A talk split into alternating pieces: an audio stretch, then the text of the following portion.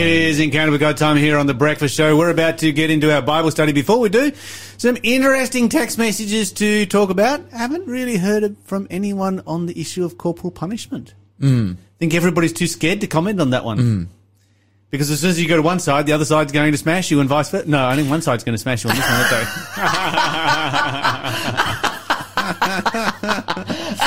aren't they? But I know this is an area in which there are strongly held opinions, and we'd love to hear your thoughts on it. Actual funny Lyle joke. That's so awesome. All right. All of my jokes are funny. What are you talking about?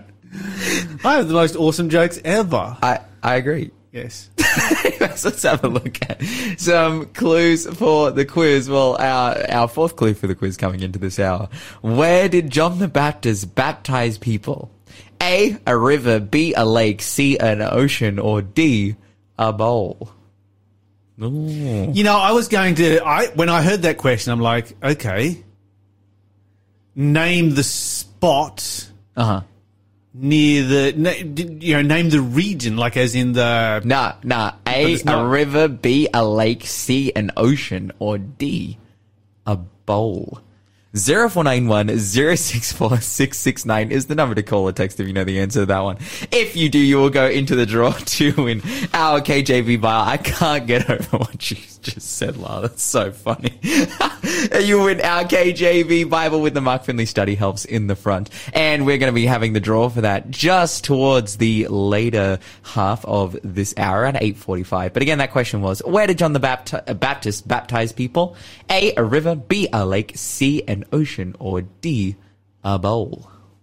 All right. We did have a question earlier in the show about are there more stars in the Milky Way or more trees on Earth? The answer was trees.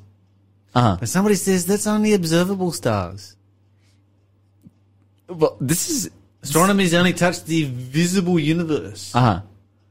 That's right. Oh, 100%. The next telescope will blow their minds. But this is the thing. I'm like, okay... How long did it take to count 200 billion? I've never thought about that. Right? Like, if they know there's 200 billion because the James Webb telescope can see 200 billion. But how did they count 200 billion? Who did that? Who actually sat down?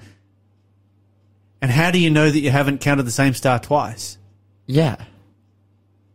There's an answer to this. I think, like, maybe it's like an AI algorithm or something. I think they did it with photos, and then just ticked them off, just, you know, crossed them off with a red pen as they went. I mean, oh yikes! I mean, okay, if you I don't know, I really have no idea. If you had 7 billion people, which is the entirety of our Earth's population, yes, you could. I don't know. They could count like 5, 6 stars each, and then how much time does it take to count? But for a small group of people. Well, like, a billion seconds is like a really long time. Yeah. Like a billion. I think we've all, not all of us, but maybe some of us have seen that classic Louis Giglio sermon where he talks about the astronomical odds about Jesus and space ever. And, you know, all that kind of stuff. But I'm pretty sure he says that to count to 1 billion, it's like almost 40 years is a billion seconds. I think it's something like that. Yeah. Something crazy. So how are they counting 100, 200 billion stars? This is a question that is perplexing us. 0491 064 669. Please. Here's what I suspect. Let us know. Okay. I suspect they took a photo of an average spot in the Milky Way, counted the stars in that average spot, then calculated the diameter of the Milky Way and said, well, I reckon there's about 2 billion. Okay. Because I suspect that it's not exactly 2 billion. 200 billion. 200 billion? I suspect it might be 201 billion, maybe. Yeah, maybe more, maybe less. Give or take a billion here and there. It's not a huge amount. All right. So let me see here. Next text message says, haven't you heard that we are now told that your rainwater should not be drunk due to microplastics in the atmosphere? Ooh. They will say anything for control. Yeah, well, there's microplastics everywhere. There's definitely microplastics in the pipes. Are you serious? Yeah, exactly. There's definitely microplastics in the dams. If there's microplastics in the sky, bro, the dams must be... That's crazy. I'm thinking there is less in the clouds than what there is in the water on Earth. Uh-huh. Okay. Microplastics are bad, by the way. We believe that microplastics are terrible. Very much so. Mm-hmm. I don't believe it's Friday again. Where did the week go at this rate? The Lord will be back very soon. So that's true. That's actually a good way of looking at it, because sometimes I look at it and go like, another week's gone already? Mm-hmm. Whatever happened? Mm-hmm. I don't seem to have got anything done this week. Mm-hmm. And then the other way of looking at that is, you know, that's the glass half full. The glass half empty. Glass half full is, at this rate, the Lord's coming really soon. Especially when you're like preaching on Sabbath. Yes. And it just comes up quickly. It's just like, oh, I got to speak tomorrow. Yes. Good times. Okay, so Fracco says this about producer radio host Shell's show. Yes, it's a great arvo on the Thursday, the best music, mm-hmm. which it is. So for those of you who may have missed what we were talking about at the beginning of the show, Producer Shell is not just Producer Shell. She's a radio host. She produces the breakfast show. She produces the Wednesday afternoon show. She hosts the Thursday afternoon show, wow. and she does an amazing job of it. Mm-hmm. And so that's a bit of a new thing for her. So do tune in there to the afternoon show on Thursdays from, I think it's 3 to 5 or 3.30 to 5.30. Mm-hmm. 3.30 to 5.30. Mm-hmm. And you will be amazed.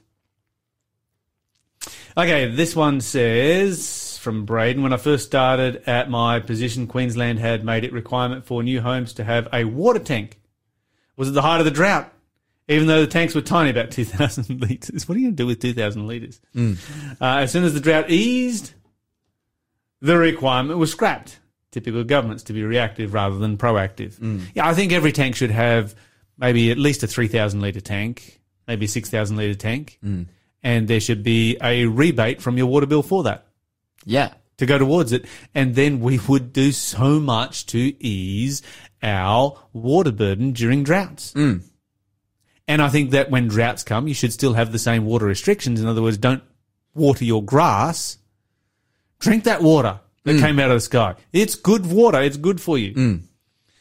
I just want to thank both Producer Shell through the breakfast show. Through the breakfast show, I am learning to understand my Bible. Avid listener from Sherry. Amen. Okay, and then someone says, spot on Lyle, that's how they count them. So I must have got it right. They took a photo of one particular spot and averaged it out. Ah, okay. No, like, so that's from 200 billion. That's from an expert. There you go. Yeah, they didn't put their name, but they're an expert because they agreed with me. Definitely an expert right there. Okay, what have we got here? Did you know that Satan will personate Jesus before the second coming? Get ready. Yeah, Bible talks about that. Mm-hmm. Sunday work discrimination. Hopefully the legislation will also apply for Sabbath keepers in the future. Of course, we know it won't. When the economic reset hits, there is good chance that Saturdays will become a work day in its later stages. I think that's very well written. Mm. There's a good chance. Mm. We don't know the future. We do know what will happen. We just don't know the mechanism. Mm. And it's really interesting to look at the possible mechanisms and to see just how real those mechanisms are right now and see how easily this could be done. Yeah, good point. Of course, we know those who are truly trying to follow God and practice their religion at the very end of time, they will be persecuted. Yeah. This is what we do know. There's a follow-up text to say, let's face it, we know what the Bible says on this. Absolutely. Revelation 13 is a fascinating chapter of the Bible to study right there in the book of Revelation. Okay, both Buddha and Muhammad were mere human beings. Jesus was divine. Great difference. Neither of them offered salvation in themselves. Only Jesus did that. Only one is God. Mm-hmm. So that's what you had to say about the first half of the show this morning. We want to encourage you to send your messages through or give us a call. You can jump on here and have a conversation. Give us a hard time if you like. Agree or disagree. I would particularly love to hear your thoughts on corporal punishment. Mm-hmm. And maybe even come up with a Bible verse or two to back up your thoughts in relationship to corporal punishment. You know what would, I think, get that train rolling? What's that? What's your thoughts on corporal punishment? Well, that would be a very interesting question to ask. But see, if I answer that, I will intimidate the other. I risk intimidating the other half of the equation. I want to hear from both sides this morning. Mm-hmm. on this particular issue. 0491 064 669 is the number to call. You're listening to Faith FM, positively different radio. All right, we need to get into our Bibles today. Let's go to James chapter 4 and verse 7. This week we have been looking at praise. And praise as being one of the key elements of surviving the crucible. Yes. And we've been looking at various examples of that we have in the Bible. We have the example of Paul and Silas. They were in the crucible. What did they do? They praised. We had that wild story yesterday about Jehoshaphat. Jehoshaphat and Jahaziel, who got together and did everything wrong to defeat the Moabites, Ammonites, and Midianites, and defeated them with praise. They actually had the choir leading the army into battle. That's amazing. They get to the place where the battle is going to take place, and everybody's dead. And everyone's they all killed each other. You know, they turn around and it's like...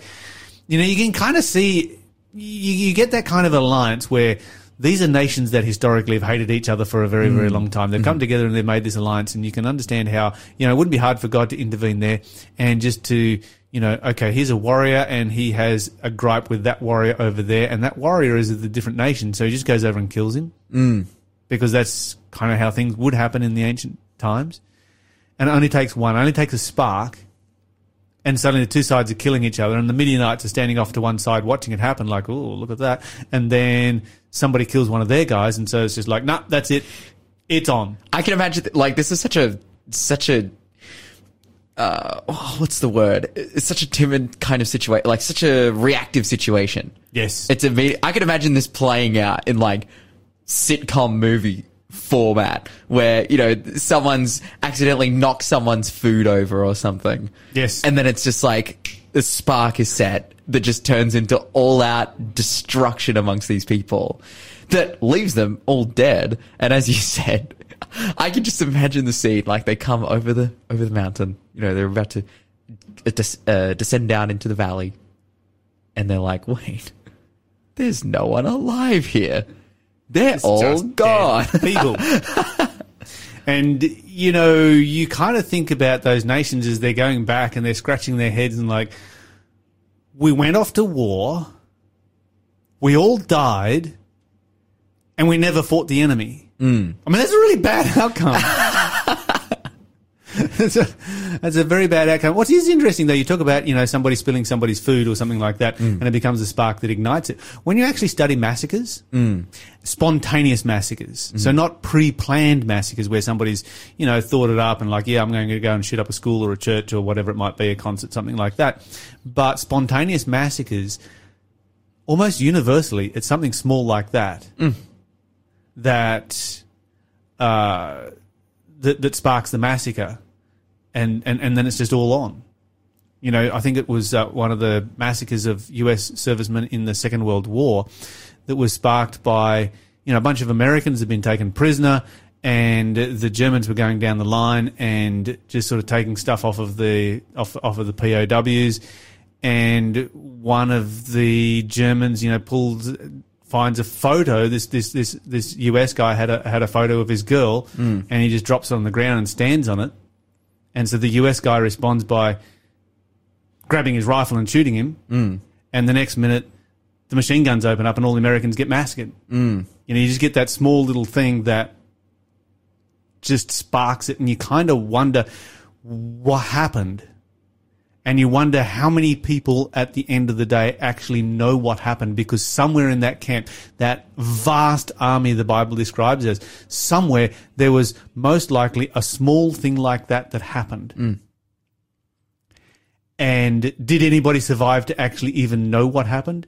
Did the Moabites, Ammonites, and Midianites even know why they were fighting each other? It just suddenly started. And once it started, the only way you can survive is to just go all in. You have to fight. And this would not be a difficult thing for, you know, for God to have done. You know, we look at some of the miracles that he did where he saved his people, and this would be of a lot easier for God to accomplish than, say, you know, when he went out and killed 186,000 Assyrians who were camped outside of Jerusalem. Mm. But what is remarkable is the faith of Jehoshaphat and his trust, absolute trust in the word of God that came through the prophet Jahaziel. Because Jahaziel says, you're not going to need to fight in this battle. Mm. God will fight for you. And so they go out there, everybody's dead, God's already been there. God's already fought that battle. Mm. It's done. It's over. They've all gone home. Go and, no more threat. Collect, whatever is of value that is still laying around and go back to Jerusalem. The threat is gone. Mm. And this is a threat that would have absolutely smashed them and destroyed them. So, we've got some really remarkable experiences of people who have praised God when they have been in the crucible, and God has come through in the most amazing ways. The story of Paul and Silas that we mentioned earlier. What I want to know this morning is this. What's your story? Mm. What's your story of a time when you were really struggling and you just decided to praise God? Mm. You decided to spend some time in prayer and praise, and you were going through a horrific time and God was able to turn it around for you. Mm. We really need to hear those kinds of stories. We need to hear your story of how that happened so that other people can learn from it and experience it. It's one thing to look back, a couple of thousand years to the story of Paul and Silas, or, 2,800 years to the story of Jehoshaphat. But what's your story? Mm. When did this happen to you? And how did it work out? Give us a call, 0491 064 669, or shoot us a text message on that same number. That is 0491 064 669. Okay, so we're going to look at, what did we say we're going to? James chapter 4. I'm here. I'm ready to go. I've been there the whole time. Yeah. James 4 and verse 7.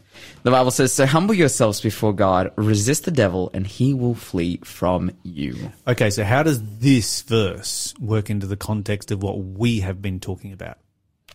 I love I think the key word here that I love that's included is the word humble yourselves, or phrase. So humble yourselves before God. And what does it look like to humble ourselves before God? Like to truly be humble before him, as we've been talking about praise throughout the week.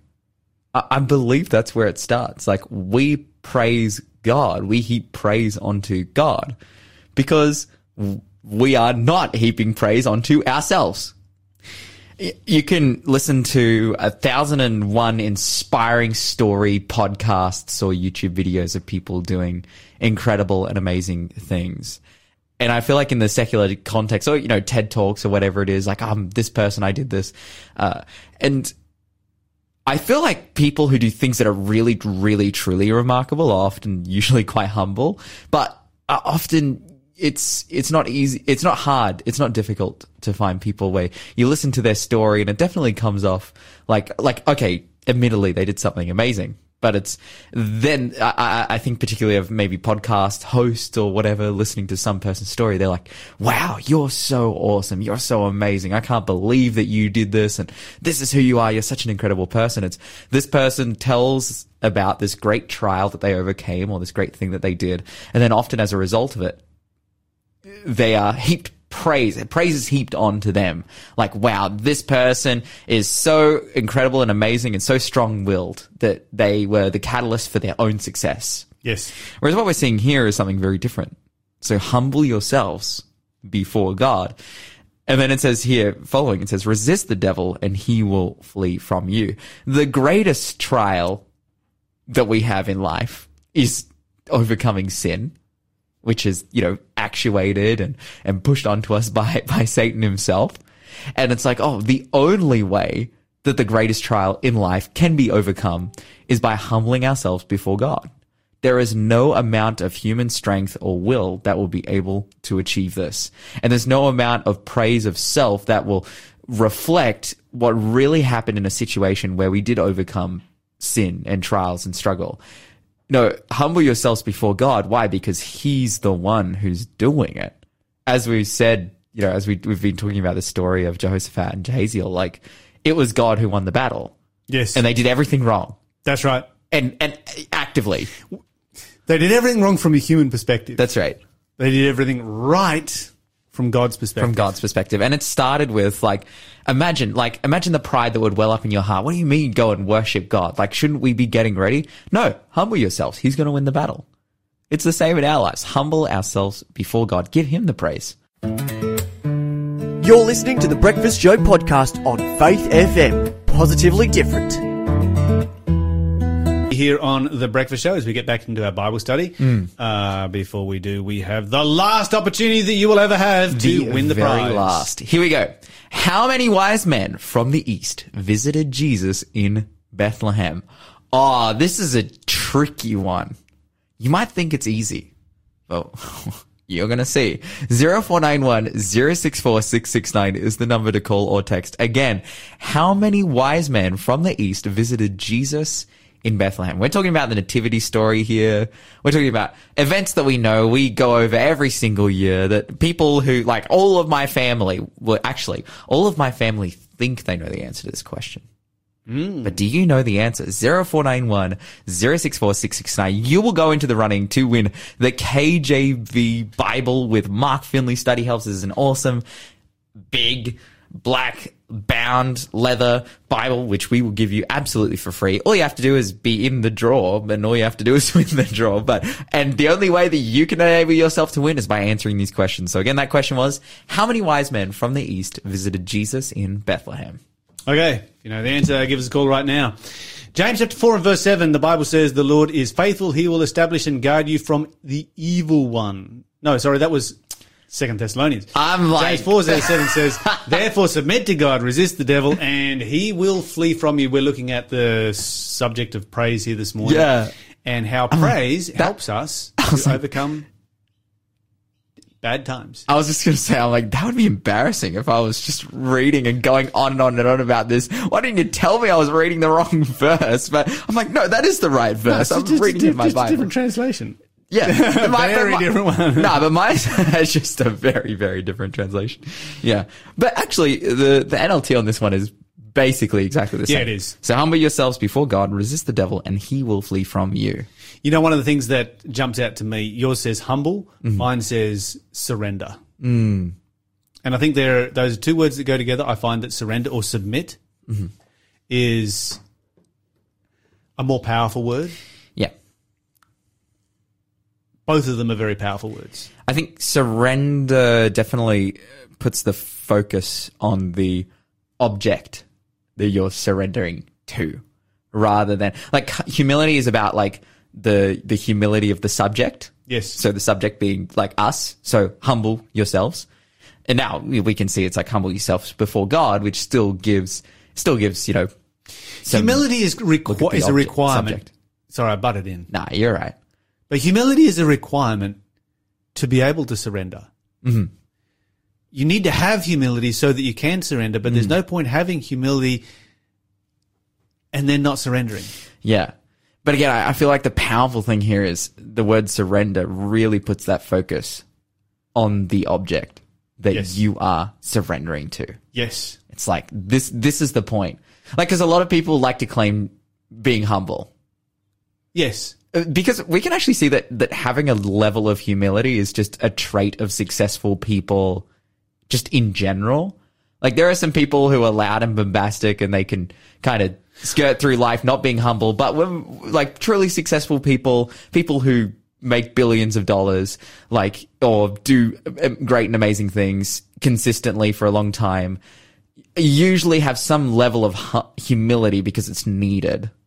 And also a level of humility just simply out of respect. Yeah. I mean, imagine when you were in motorsports, there would have been times when you met riders that were maybe, a lot of ranks above you. Yeah, yeah. And you would have treated them with a lot of respect. Yeah. And that would have come from a position of humility. They are better than me, therefore I am humble, and I treat them with respect. But you never surrendered to them. Yeah. You never came to them and said, I give my life to you, I will do anything you say, any of that kind of thing. And at that point, they cease to become your competition, if so. Yes. Oh, man, I remember when I got to Europe, just like riding against those guys and just being starstruck, because I'd be looking on Facebook and online, like at the tracks and at the guys. But yeah, no, we're talking about like surrendering is something that is so focused on this object of God. It's like we need to fall before him. And when it comes to, I mean, the Bible describes us as God's children. Mm. And so we get an illustration with our children because, you know, we expect our children to surrender to our will. Mm. It's kind of dangerous if they don't, because children are not qualified to navigate this world, and yeah. We are more qualified than what they are. And so if we don't teach our children to surrender their will to our will, then they will be a willful child and they could easily die. Mm-hmm. And there's probably many experiences of that. It's interesting to put that in the context of what we were talking earlier about the news story with corporal punishment. Mm. Got a couple of text messages here. Oh, on this one, corporal punishment. One says, I'm all for it. Hand whacked a number of times in my school days, and I came out okay. God does say, if you love your children, don't spare the rod. Obviously, parents, don't do it while you are angry. Oh, I like that statement right there. Because if any time you discipline your child when you're angry, that's not discipline. Mm-hmm. That's abuse. That's abuse, yeah. Tell the child why they are being punished and show them love. For teachers, I actually pity them, many of them, for the abuse they get from their pupils. Mm. Department of Education made them impotent to stop being abused. Let's face it, there are terrible children out there that need discipline. Yeah, my sister's a teacher. She's working as a teacher, and she can definitely see the negative effects of a lack of discipline and organization and just general love at home. There's a long one here. With regards to corporal punishment, I am a bit on the fence with it. Though I do not have a problem with smacking my children, I do think that Western society does not really promote community care for children like other cultures. I think that it is a missed opportunity. So when it comes to teachers smacking children, I don't think the lesson will be as well learned if it instead came from the parents. What happened to the days when you kicked up at school, you came home to a punishment? Yeah. I think Lawson mentioned that. Earlier, that maybe parents should be doing this, you know, yes. Send a note home with the parents and say, you need to smack this child because of, you know. In regards to what the Bible says, the only verse that comes to mind is spare the rod and spoil the child, although my question is, what was the rod used for in shepherding? Was it used to smack the sheep or the wolf? My understanding, it was to guide the sheep and to smack the wolf. Let me know if my thoughts are wrong. That verse says, foolishness lives in the heart of the child, but the rod of correction will drive it far from him. I think that we have shortened it to spare the rod, spoil the child. Very interesting, your thoughts on this. Do appreciate it. That being said, oh, dude, I love my dad has just the best stories about this kind of stuff. He's like, yep, so I acted up in class. I threw an apple at the teacher, something like that. I got whacked six times across the fingers with the cane. I come home hiding my hands. I've got my hands in my pocket. I'm sitting at the dinner table with my dad, and I pull my hand out of my pocket to grab my fork to eat food, and my dad sees the cane marks across my hands and then disciplines me again. Yep. You're done. That's how it was back in the day. Yeah. And, you know, there was some advantage to that, because if the teacher disciplined you in anger, the parent could do it without anger. Yeah, and the parent could have an effect. Recontextualize. That's the thing where I get kind of nervous and scared about corporal punishment, because it's like discipline. Like if you go into the army, you do the wrong thing, you're going to get disciplined, and you actively signed up for it, and they're professionals and they're trained to do that, and it's actually good for you that they discipline you. Like, fantastic. Discipline is a fantastic thing, but I would get worried about having a child going to school and being punished, like corporally punished by a teacher who I can't verify whether they were justly or unjustly doing it or not. Yes. That's the struggle that I have. But anyways. Ah, there you go. Good thoughts. Well, maybe your children need to learn how to praise God when they're in the middle of being... Amen. You're listening to The Breakfast Show podcast on Faith FM. Positively different. And right now, we are going to get into our draw for the quiz. You've been waiting all week to see who would win the KJV Bible. Now, you guys have been faithfully answering questions and getting in, but actually, we're going to get into some answers for today's quiz. Man, there was a few blunders in there, a few struggles, but right now, we are going to spin the wheel. Okay, you can hear it. It's turning. It's slowing down. It's slowing down faster than usual. It stopped. Okay, we have a winner. We'll try and get them on the phone whilst we try to do that. We'll go through some answers for today's quiz again. According to 1 Peter, you must always be prepared to give a reason for this, the hope within us. Always have a reason for the hope within us. What is the 9th commandment? This is the one I was laughing over. Don't lie, peeps. In fact, no, I don't want to out producer Shell. There was some misinformation in the quiz. She might have written down the wrong commandment.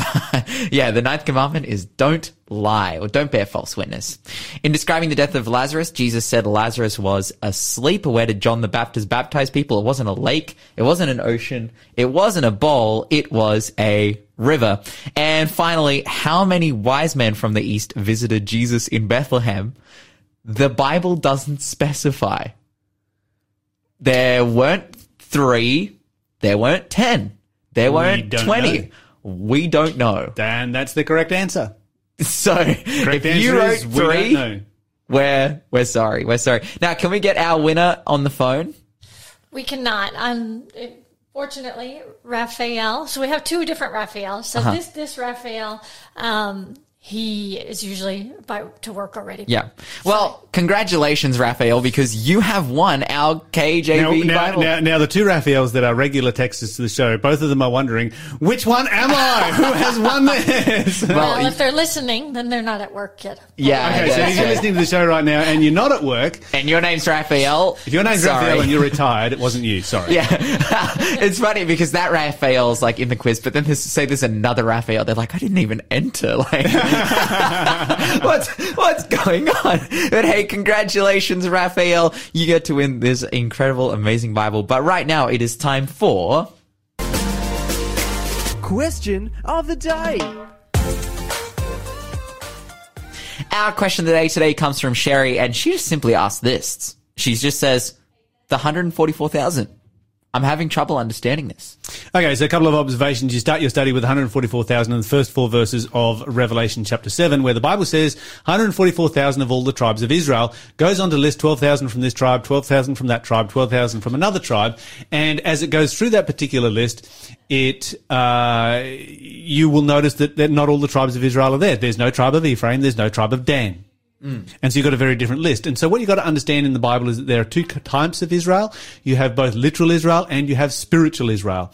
Both of them have 12 tribes. The book of James speaks to spiritual Israel in James chapter 1 and verse 1 and describes spiritual Israel, the church, as being 12 tribes. The spiritual Israel, of course, where Paul says, there's neither male nor female, there's neither Jew nor Greek, but you are all one in Christ. And if you are Christ's, then you are Abraham's descendants and heirs according to the promise. So that's spiritual Israel. And so when we find the list that we have in Revelation chapter 7, very clearly this is not literal Israel. This is now spiritual Israel that we are dealing with. It cannot be literal Israel because it does not list literal Israel. So then, okay, so who are they? They are not literal Israel. We know that they are a part of God's church. Where do they fit in? The answer to this is found in identifying where they are and what they are doing. If you can identify where they are and you can identify what they are doing, then you can identify the 144,000. In Revelation 14, the Bible says, I looked and a lamb stood on Mount Zion, and with him 144,000 having his father's name written in their foreheads. There's the first thing that we find is, where are they? They are on Mount Zion. It goes on. It says, I heard a voice from heaven, verse 3, they sung as it were a new song before the throne. So, geographically, they are on Mount Zion in front of the throne.